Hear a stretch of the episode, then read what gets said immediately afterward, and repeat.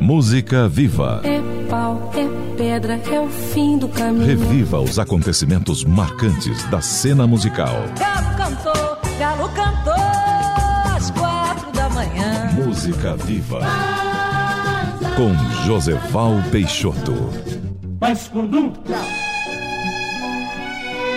Esta é uma das páginas mais bonitas do cancioneiro popular brasileiro. Um poema de Pixinguinha, gravado em julho de 1937. Tu és divina e graciosa, estátua majestosa do amor, por Deus esculturada.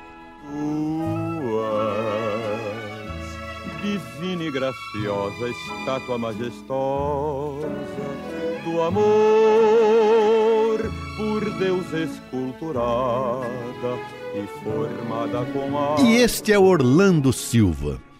Vamos deixar que ele mesmo se apresente. Seu nome? É Orlando Garcia da Silva. Onde nasceu? No Rio, no subúrbio de Engenho de Dentro, quer dizer, o subúrbio da Central.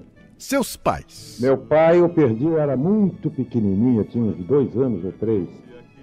E a mamãe eu perdi com 68. Quem eram seus pais? Gente, pobre, humilde, mas gente. Sua infância como foi? No subúrbio? Foi muito atribulada, comecei a trabalhar cedo, mas foi muito feliz.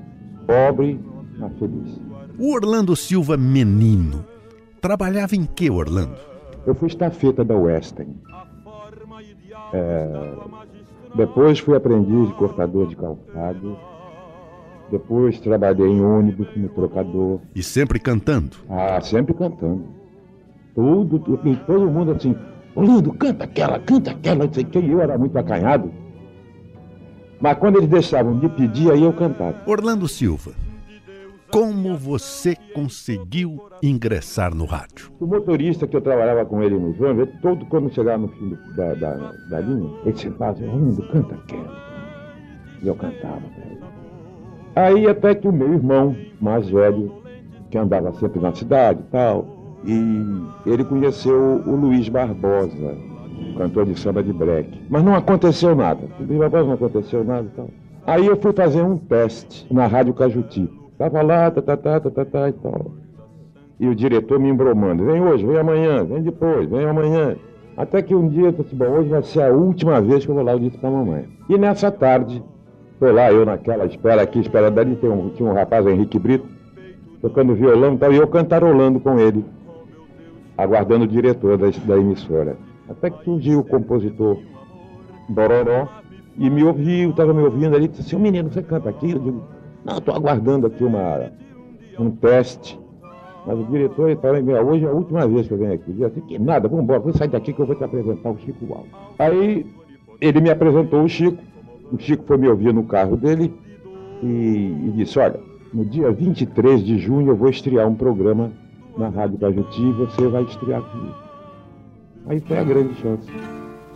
Sertaneja se eu pudesse, se papai do céu me desse o espaço pra voar. Na apresentação de sua biografia, o jornalista Rui Castro escreve: De 1935 a 1942, Orlando Silva foi o mais perfeito cantor popular do Brasil e um dos mais perfeitos do mundo.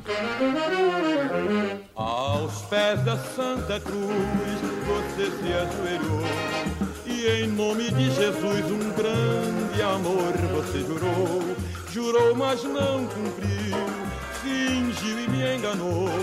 Pra mim você mentiu, pra Deus você pecou. A minha popularidade foi toda espontânea. Não teve, não- ninguém deu um passo para a, a- para a minha divulgação. Ninguém, ninguém, ninguém, ninguém, nem jornalista, nada, nada. Tudo era o que acontecia. E naquela época não havia esse esquema, não. Era tudo espontâneo. Era, era. Se não era, era para ser. Porque quando eu fui para a Rádio Nacional, a Rádio Nacional era ligada a um jornal que havia na época à noite. e tinha revistas, como a Carioca, Noite Ilustrada, e toda semana tinha troço meu lá. Ou na Carioca, se não sei se na Carioca, se era Noite Ilustrada, na outra semana saía na Carioca, era uma página, página dupla, era reportagem imensa, e assim foi indo. Meu coração, não sei porquê,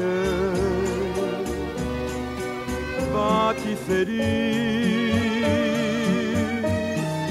quando Na primeira metade dos anos 40, algo aconteceu a Orlando que afetou cruelmente a sua voz. O tenor cristalino, capaz de viajar dos graves aos agudos com incrível facilidade.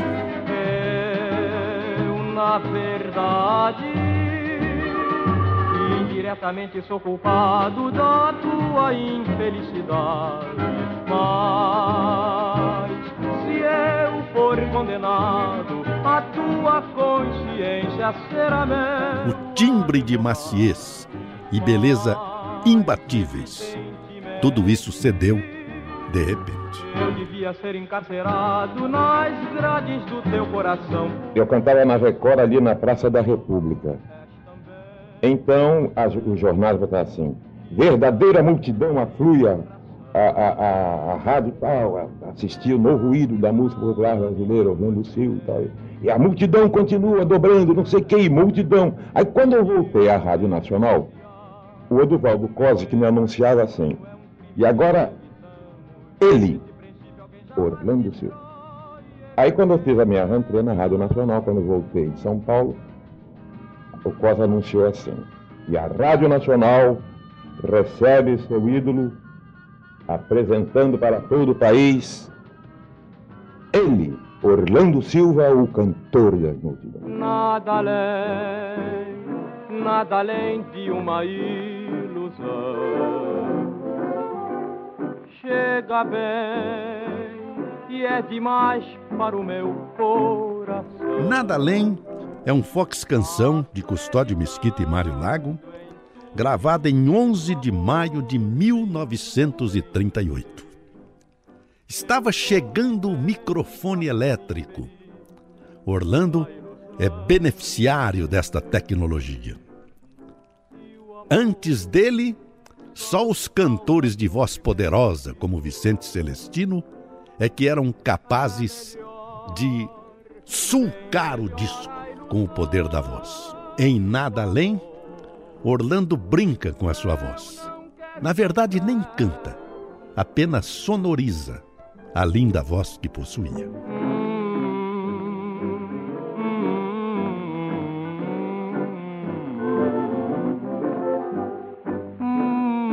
Esses são pequenos trechos dos arquivos aqui da Jovem Pan, que serviram de base para o livro de Antônio Augusto Amaral de Carvalho, O Tuta. Ninguém faz sucesso sozinho. Meus amigos de São Paulo, muito obrigado por ter me aturado mais esse, esse momento. Um abração a você e a todo o seu povo.